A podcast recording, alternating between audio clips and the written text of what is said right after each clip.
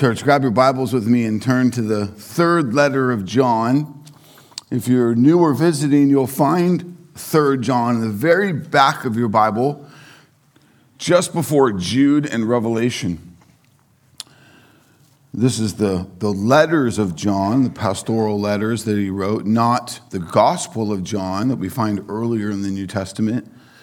Uh, it's been such a joy to spend uh, these last 50 sermons through these letters. Today's number 50, with just one more to go next week. Um, what a joy it's been to celebrate this time um, of God's work in our lives, in His perfect perseverance of His Word and uh, preserving it and, and getting it to us so that we can learn and grow in His good truths. Today we're going to focus on verse 11 and 12 as John continues in this letter he wrote to his brother in Christ, Gaius. He says in verse 11 and 12, Beloved, do not imitate evil, but imitate good.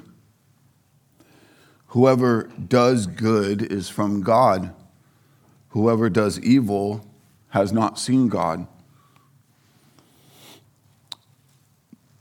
Demetrius has received a good testimony from everyone and from the truth itself. We also add our testimony, and you know that our testimony is true. God's good word. In the opening part of verse 11 here, we notice that John refers to Gaius again, again, as beloved. He is a true and dear friend to John. Gaius is someone who is deeply loved. And, and, this is just another reminder for us, church, of the family affection we have for one another in Christ, our blood bought family. In love for his brother and for the Lord, John now turns to instruct him on conduct that is right for those who belong to God. The first thing is to warn him not to imitate evil. Do not imitate evil. We who belong to Christ do not belong to evil anymore. We belong to God now. For we are from God. We are of God as John refers earlier in his letters. This means we are no longer belonging to the devil, no longer enslaved to our sin. In our former state, prior to our salvation, church, we only knew and practiced evil. God says this about mankind before flooding the earth in Genesis 6 5. The Lord saw that the wickedness of man was great in the earth and that every intention of the thoughts of his heart was only evil continually. Now, that's a global indictment on mankind. And so, therefore, we have to do something to break into the way that we are maybe more comfortable with thinking about evil. See, most people likely distance themselves from what is evil. You think evil, you think satanic stuff, you think witchcraft, you think really just horrendous acts. And so there's this distancing that we do. I'm, I'm not an evil person. Here the holy, perfect, all knowing God's declaration. Every intention of the thoughts of his heart, only evil continually. So, what that does is it helps us understand that in our sin, apart from Christ, I don't do or think or say what is righteous. Only evil continually. I want you to really think about that. Think about the length and the width of that statement. Mankind, apart from God's grace to give us new birth in Christ, acts and imitates only evil continually. Again, for a lot of us, that this doesn't compute. It's, be, it's because we see ourselves or others that we love as better than this, as good, as doing good things all the time. But, but this is because we have redefined what good is. We've changed the terms of what is righteous by removing God as the standard by which all things are measured. We lower the standard so what he clearly says is wicked, evil, sinful, we then want to call good, right, helpful.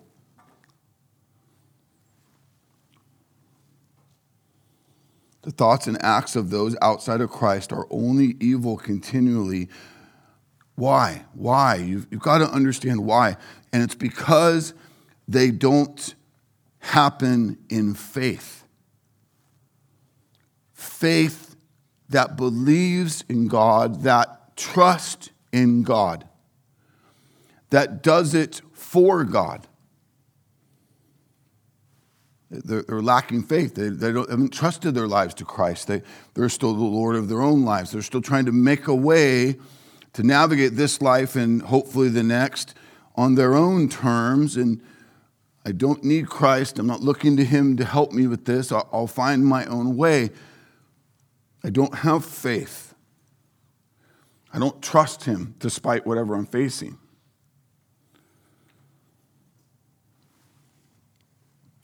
So, what that means then is the things that an unbeliever without faith does that seem good on the horizontal, it might even be a real blessing a help to many people, a major accomplishment among mankind, a great sacrifice, is still evil because it's not done in faith unto the glory of God. It robs God of what he's rightly due. It's done with an aim for mankind. Its target misses the standard. Therefore, it's sinful. Therefore, it's wicked. That's how we have to rightly see this. And therefore, then allow it to adjust our fleshly way of thinking about this. Their heart is not full of faith in God. And so, for the reason, therefore, the reason why they do it is sinful and wicked. It falls short of the glory of God. This is what Paul is speaking of in that most famous statement in Romans 3:23. For all Think about who that includes for a second. For all have sinned and fallen short of the glory of God. That means without the grace of God, without the intervention of God, without the faith God gives, the salvation God alone provides to an undeserving sinner, I have no hope. I have no chance. It's everything we just celebrated, testified in the Lord's Supper. As, as Elder Rob led us through that, help us understand it's not by our own doing, it's by nothing we bring to the table. It, it's the humble profession of faith of what God has done to save Noah in, in baptism, the symbolism of what's happened to go under the water, to partner with Christ. Christ dies, Christ rises again. We too rise the power of Christ unto new life. This is why we praise God so much for his saving work for so many of our lives to bring us out of enslavement to sin and into his power and love and righteousness. So now, only then, in faith in Christ, do we live by faith and for his glory.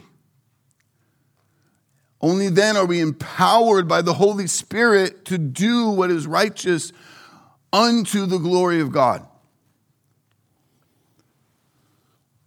Praise God for those whom he saves, for we are a new creation. We are born again, scripture says. And yes, we still fight our flesh and we still face temptation to sin, but we're no longer enslaved to only sin like we were when we were spiritually dead. So that understanding is of a spiritual reality, and it's why you can't just evaluate it on the horizontal based on how you feel or how it looks. There's a spiritual reality that Holy Scripture clarifies and illuminates for us.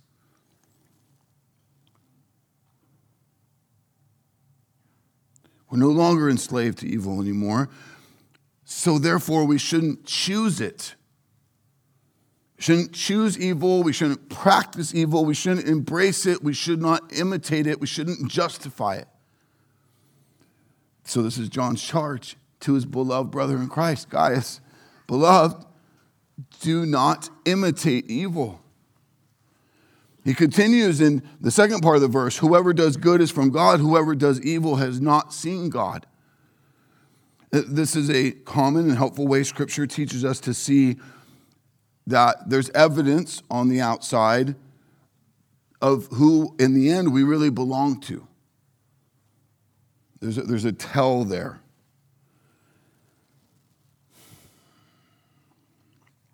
By a person's repeated actions, their practices, what they're given to, reveals who they belong to. There's also a call to flee from what is evil to the church, to the saved, that we would not partner with that which is evil. And that's all over Scripture. Uh, a quick taste of just a couple poignant places where we see this. Romans 12 9, abhor what is evil, hold fast to what is good. Abhor what is evil. It's, it's rotten. It's, can't even look to it uh, more not therefore to entertain it, not to come close, but to hold to what is good. 1 Thessalonians 5:15 See that no one repays anyone evil for evil. Evil's done to you, Christian church, we don't repay with evil. But always seek to do good to one another and to everyone and so, therefore, that testimony, when the world sees you do good to someone who just did evil to you, is shocking to them. Shocking. Because the world's way is evil for evil. You come at me like that, I'm coming back at you. I'm going to hurt you. The gospel testimony in us throws love, throws good over evil to those who perpetuate evil. Because I, I don't need to right the scales. I'm complete, I'm satisfied, I'm full in Christ. 1 Thessalonians 5:22 abstain from every form of evil. 1 Corinthians 15:33 do not be deceived bad company ruins good morals.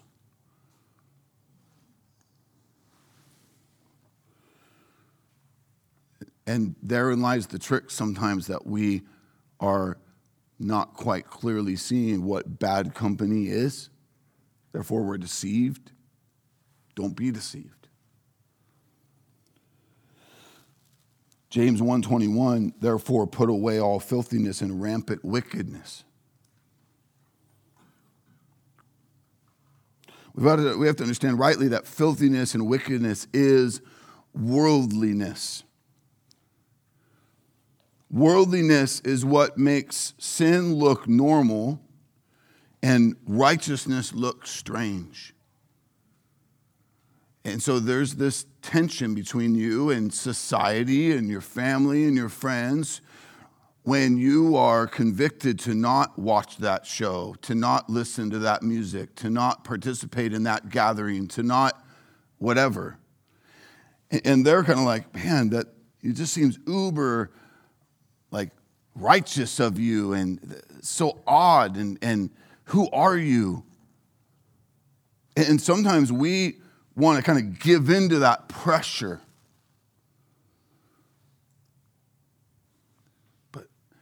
But I'm not ruled by it anymore.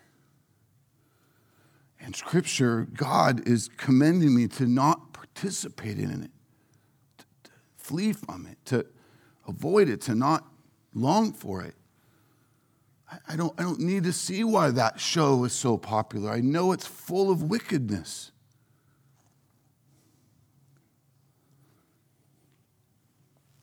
This isn't a trivial thing. It's an essential and fundamental part of life that we have to be considering and constantly aware of and, and, and then living out. To understand that because we're born again in Christ, we're able now and we want to now put away what is of the world, what is sinful, filthy, wicked, and to be done with it, to see while it looks great on the facade, it's got a big hole in the bottom of the boat. It's going to cause me to sink. I see it. It looks shiny on the outside, but it's a facade. It's, it's wretched. It looks like amazing pleasure, but it's for but a moment, and then you're broken. It makes me think of the counsel Peter gives in 1 Peter 4 3. For the time that is past suffices for doing what the Gentiles want to do. The time's gone by for doing that. Living sensuality, passions, drunkenness, orgies, drinking parties, lawless idolatry.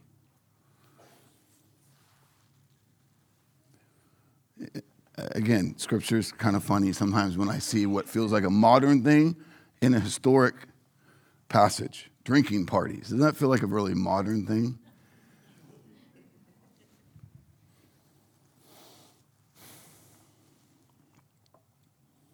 And yet, scripture will tell us God gave us drink, alcohol to enjoy, to, to, to enjoy to the glory of God. And yet, like so many other things, just like He gave us intimacy in marriage, we pervert it, we seek it out in, uh, in our own justified ways and become gluttons of it, and it becomes wicked and sinful. Turn a good thing into a wretched thing.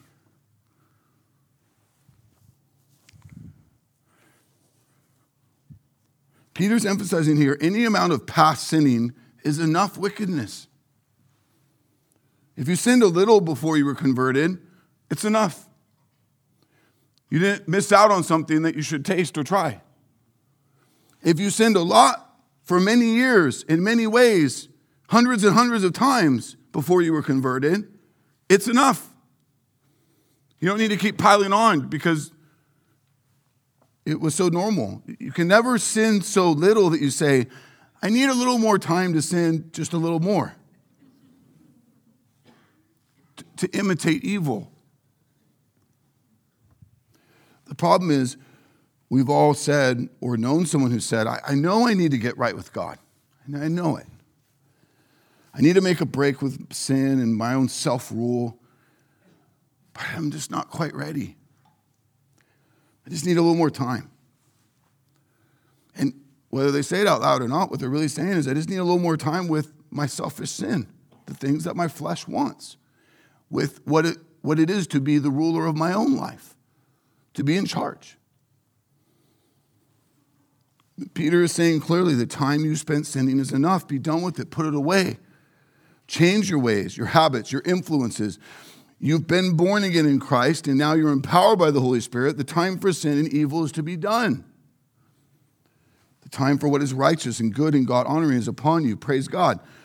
Therefore, if anyone is in Christ, he is a new creation. The old is gone, the new has come. 2 Corinthians 5:17. In Christ we are possessors of a power to no longer sin. Is there still temptation to sin knocking on our door, presenting itself all the time? Yes.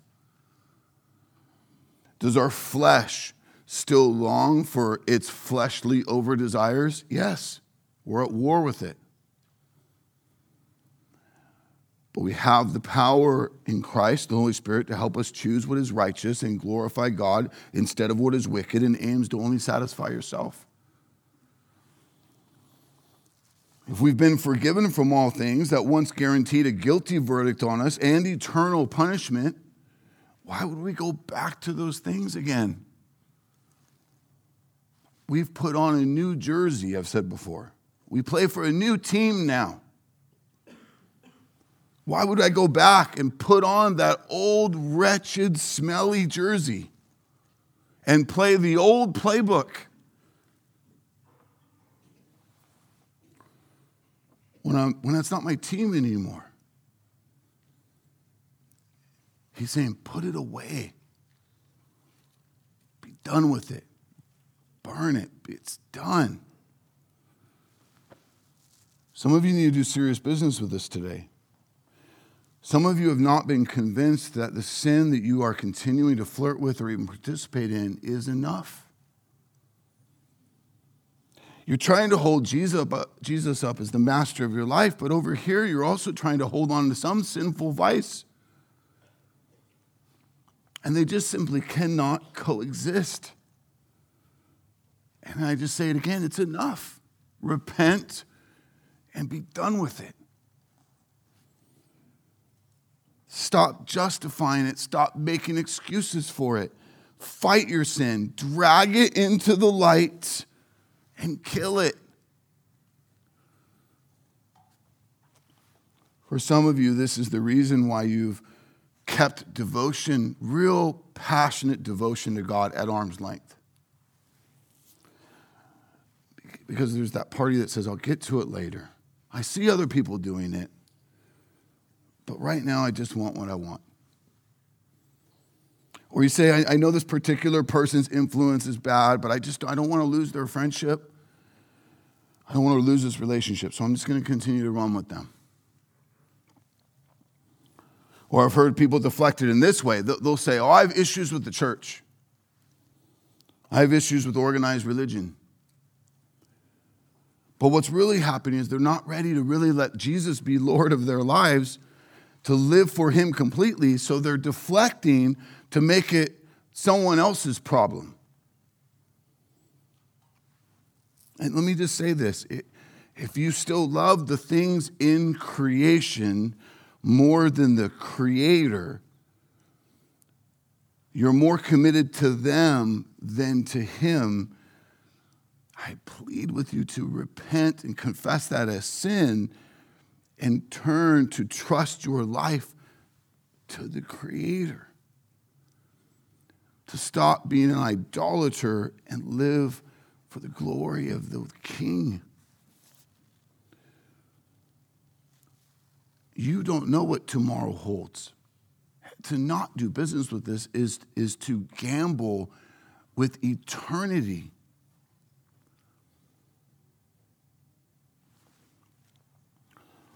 I'll also say in love, love for you, that the satisfaction you get from the sinful, worldly, created things, it pales in comparison to the satisfaction you will have in Christ, the Creator, the Redeemer, Savior, and Lord.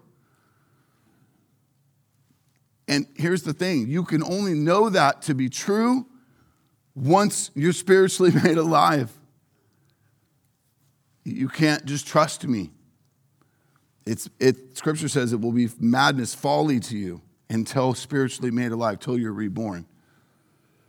And it is the sweetest testimony when I hear someone on the other side say, It's amazing. Amen?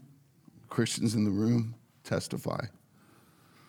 To the Christian to the one who truly belongs to God, I just ask you to be real with this. Are you living a false testimony in that you claim devotion, allegiance, and great, great love for God, but you will not put away your sinful cling to what is wicked, worldly, and evil? Hear me in love. It's, this can't be. It, it must, We must live according to who we are. And this is John's point. Beloved, do not imitate evil, but imitate good. Whoever does good is from God. Whoever does evil has not seen God. It reveals who we are, who we belong to. Now, now, it doesn't say that you must live in perfection to belong to God. It is saying we do not practice sin. Instead, when we sin, we turn from it. We put it away, we put it off. Paul speaks of it this way, time and time again, Ephesians 4 22 through 24. Put off your old self, which belongs to your former manner of life and is corrupt through deceitful desires. And be renewed in the spirit of your minds, and to put on the new self, created after the likeness of God in true righteousness and holiness. Put off the old self and its wicked ways, put on the new this is essentially what John's doing here in 3 John 11. Beloved, do not imitate evil, but imitate good. Whoever does good is from God. Whoever does evil has not seen God. Paul says, put off, put on. John's saying, do not imitate, imitate. So let's dive deeper into what we are to imitate. We are to imitate good. But if I'm going to imitate good, I've got to slow to consider what is good. And the most simple way to consider what is good is whatever honors God. Not how, how you feel about it. Does it honor God or not? If it does, it's good. If it doesn't, it's not. Evil is what's against God, good is what honors God. God is good. He's the origin of all that is good. The Bible tells us that everything that is good comes from God.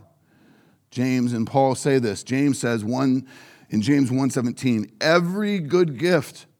Think with me real quickly how many good gifts that includes.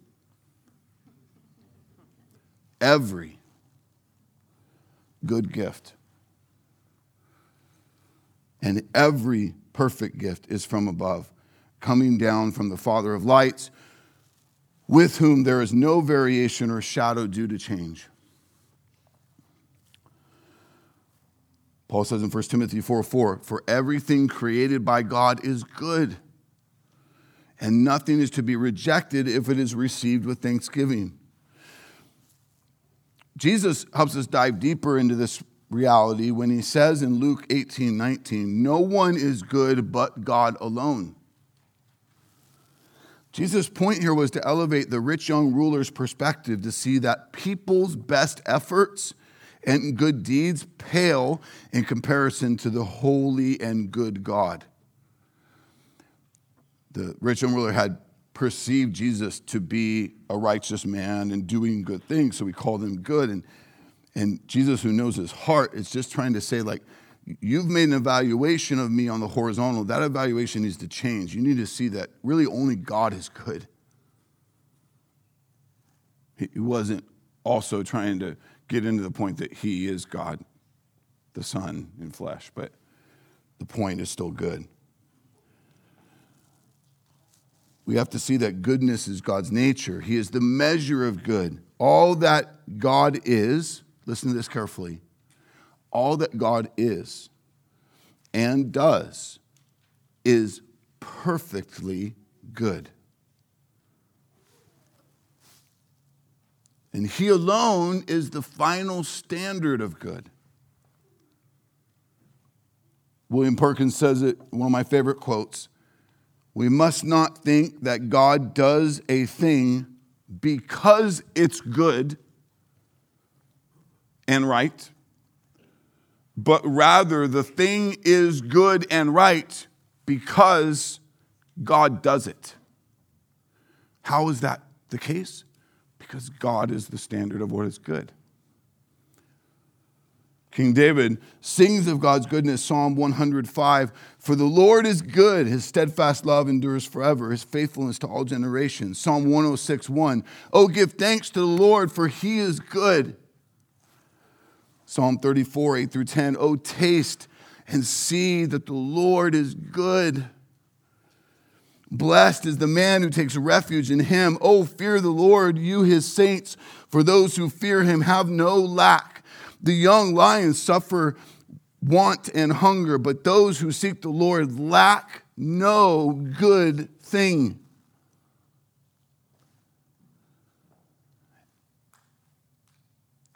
Is that true of you, Christian?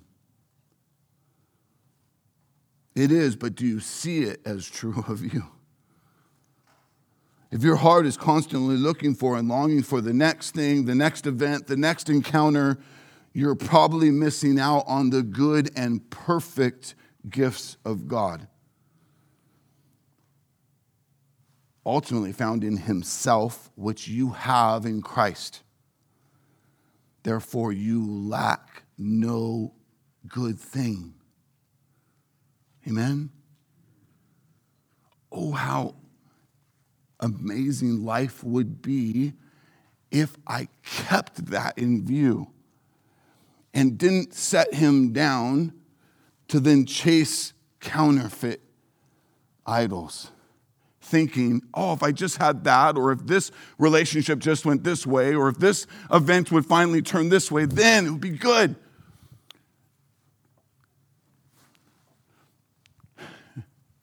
What's an appropriate word I can find for this? What a bogus thing.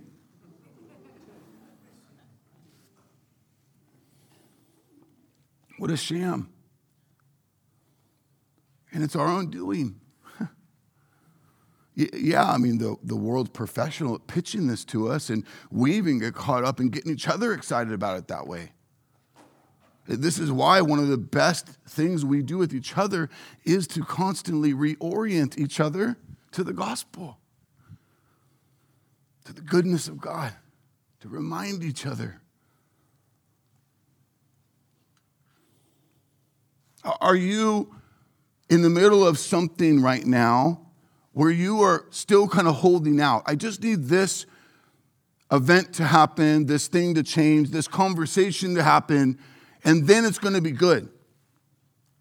And so, in the meantime, you're just a little miserable. You're just a little undone. You're just a little grumpy.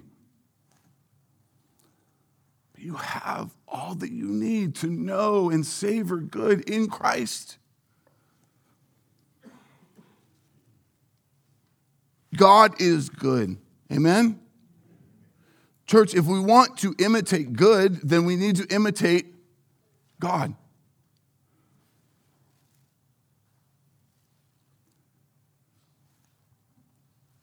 What does it mean to imitate? It means to copy or simulate another. The Greek word used here is mimesis. It's where we get our word mimic. Be imitators, be mimics of good. God is good, therefore be imitators of God. Where have we heard that before? The entirety of Christian living can be summed up in that one statement be imitators of God. Paul's commission to the church in Ephesus chapter 5, verse 1. Ephesians 5 1. Be imitators of God. Many theologians, commentators call this the highest standard in the world, the sum of all duty, the ultimate ideal. We are to put away all that is decrepit and sinful and selfish and instead imitate the one who is holy and perfect and righteous. Peter built on this very point in 1 Peter 1 14 through 16. As obedient children, do not be conformed to the passions of your former ignorance, but as he who called you is holy, you also be holy in all your conduct. Since it is written, You shall be holy, for I am holy. To, to be an imitator of God is to act like God who is holy, just, and loving. What is our ultimate bar for living? What is the ultimate standard? Word of Truth Catechism, question one Who is God? God is the Almighty Creator, Sustainer, and ruler of everything. He is perfect and the standard by which all things are measured. The bar for living is the holy perfection of God. There's nothing and no one who is greater or more perfect. The standard for creator, created man is the Creator Himself. The reality is that many are sinfully and selfishly satisfied to sinfully live their lives, avoiding the ideal holy standard of God. Even for many, sadly, self professing Christians, they do not take seriously the life they've now been given that empowers them to imitate God and grow in righteousness.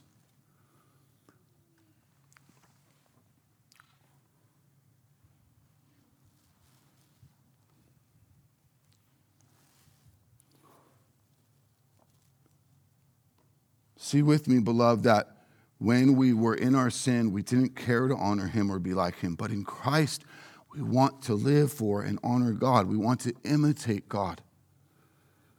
One of the most dangerous places you can be in your Christian life is content with your current level of sanctification. That it's, it's, you're in a good place. We need to be content in life because we have Christ, because Christ is enough. This is true.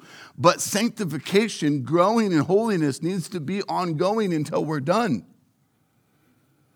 And so I just ask you, make that personal. Are you, if you're honest with yourself, content with your level of righteousness right now?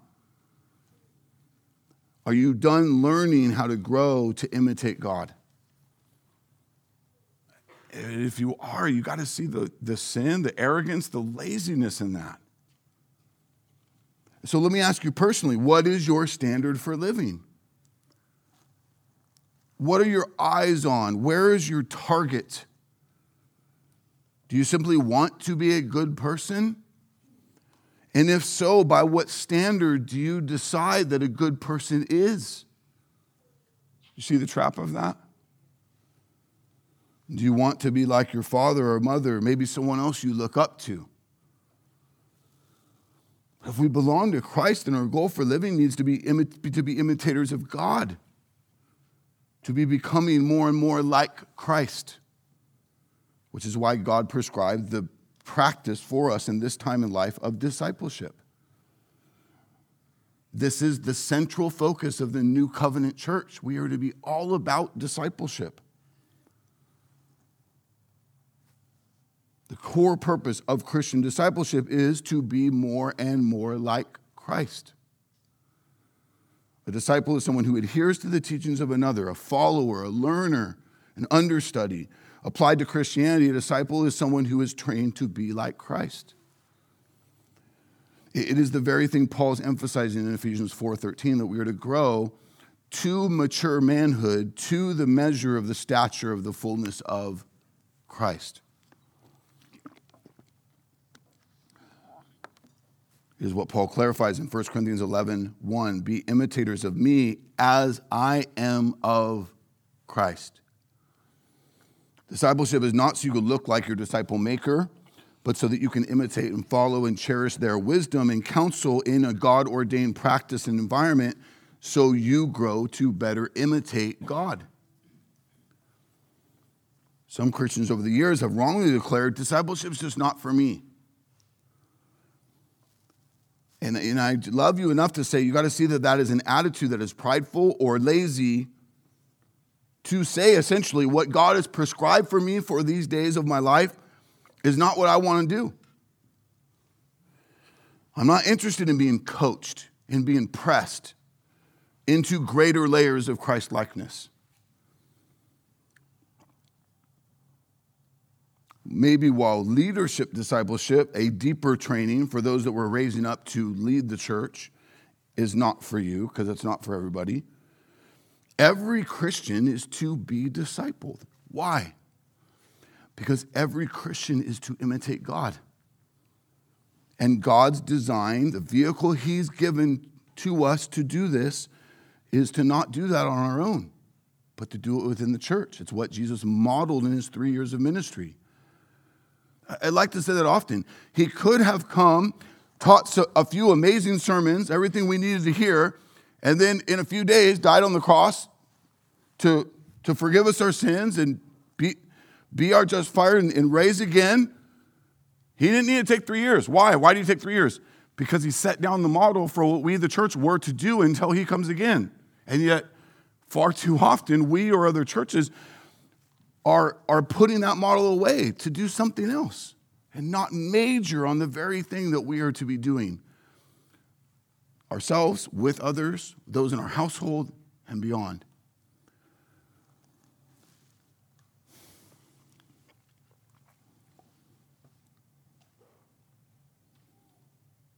Let me talk to quickly to my beloved family who is a little older. Maybe you've decided you've kind of served enough time, done enough growing, therefore you're beyond being discipled. It's like a little too late in the game for you. So you're finding ways to pull back and kind of retire, becoming more focused on those things maybe selfish desires, maybe worldly ideals. Hear me say this in love. Older brothers and sisters, you don't belong to yourself. You belong to Christ. You are to imitate God.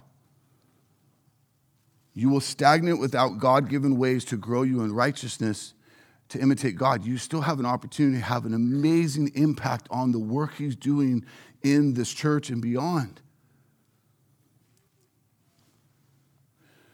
The same thing goes for you who are younger. It's different for you, though, because you probably are guilty of saying, I'll just get to some serious discipleship later.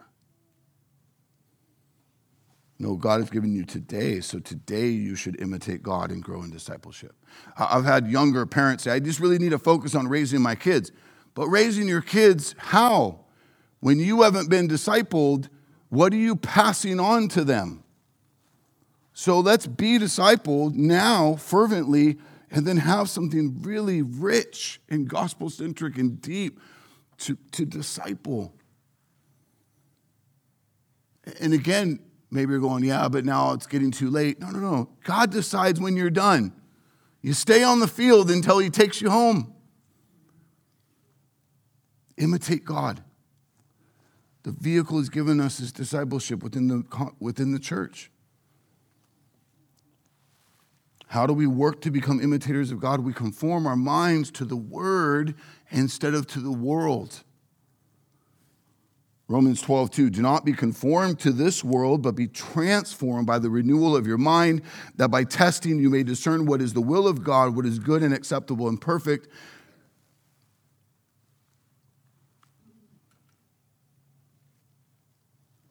We, the reality is, we spend so much time in front of media and worldly things instead of the word.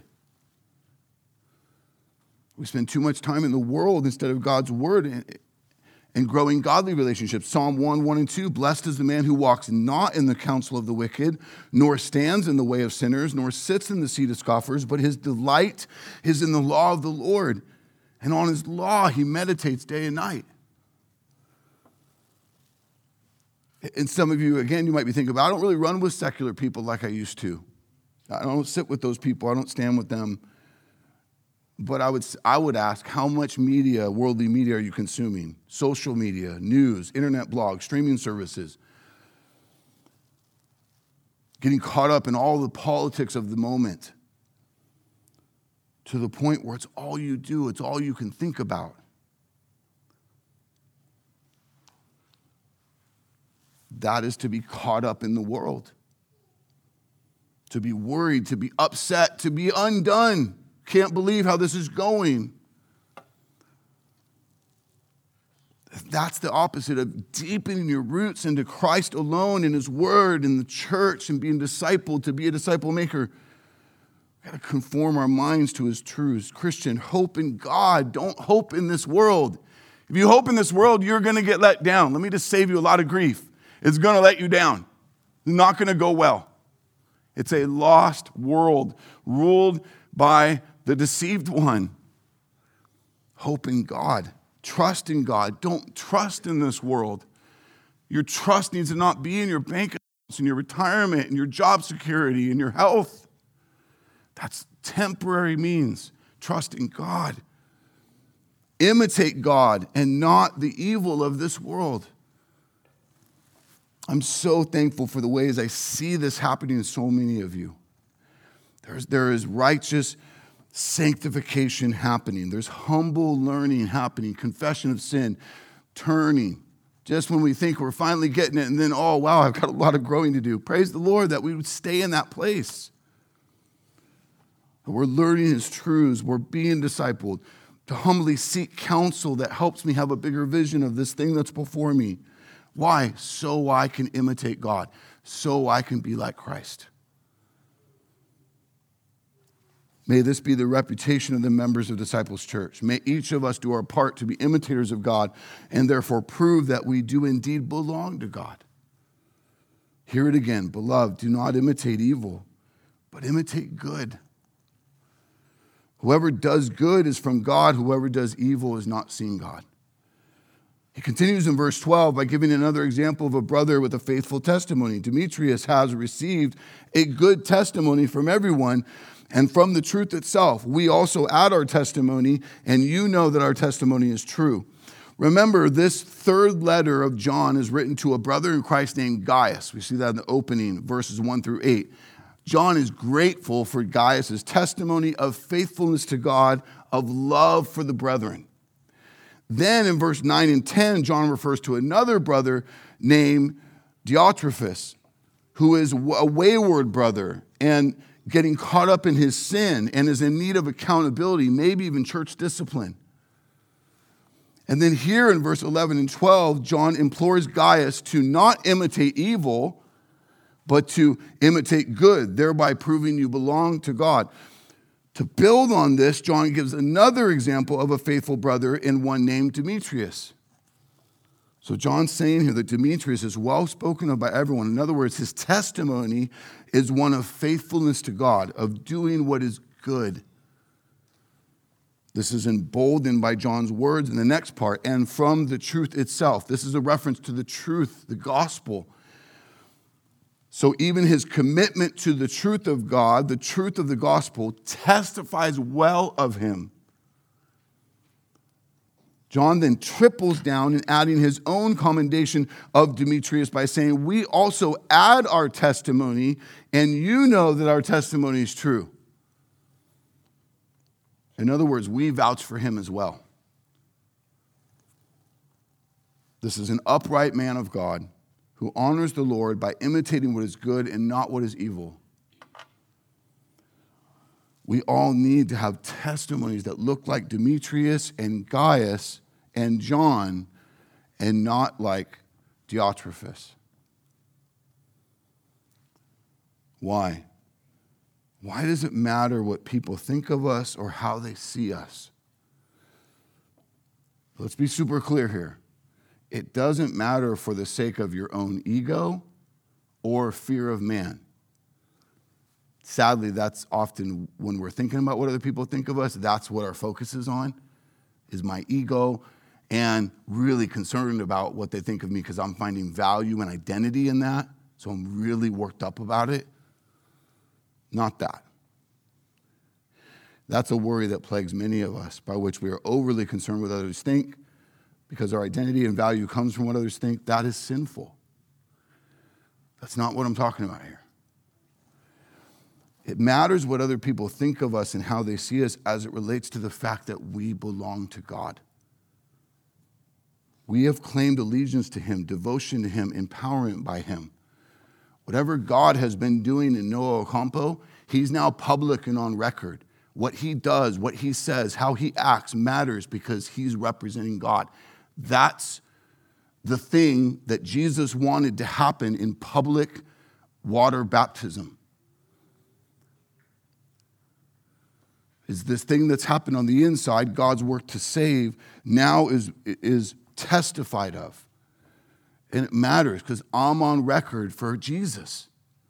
So it's not just me. You don't get to say, hey, hey, I'm cool with this. No, no, no. It, it don't work like that anymore, Christian. You went on record to represent him. Is he cool with it? Then it's not for you if it's not cool with Jesus. It's for him. We live for him. We follow him. We're devoted to him. That's it. That's it. You're not your own man. You're not your own woman. Anyone who says that they found a way to Christianity that doesn't include that is not reading this, right?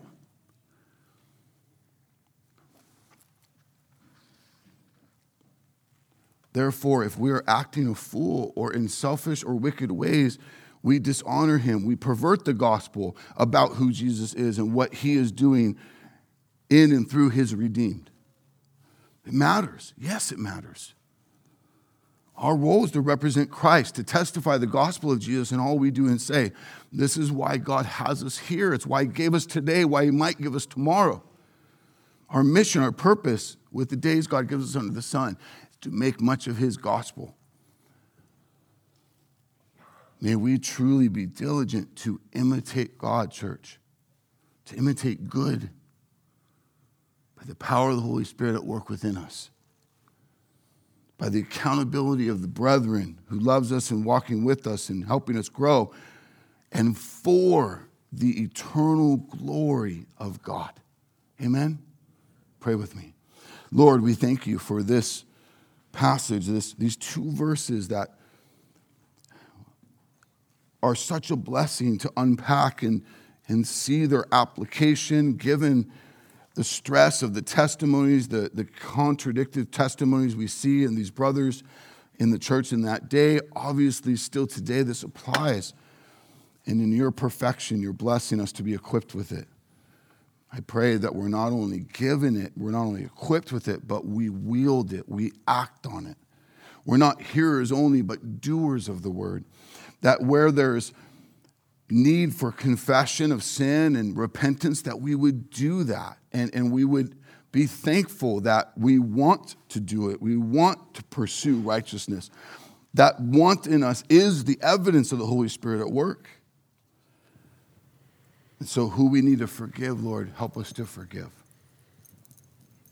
And, and where, what we need to put away, Lord, help us to put away. And what we need to practice and cling to and invite in and participate in. Let us do that for your glory. That others would, as Jesus says in Matthew 5, see our good works and glorify you. I praise you, Lord, for these brothers. I praise you for this testimony that has blessed us. Now let us wield these things in this house in this city, in this time, under the nations, for your glory. All glory be to Christ. In Jesus' name we pray. Amen.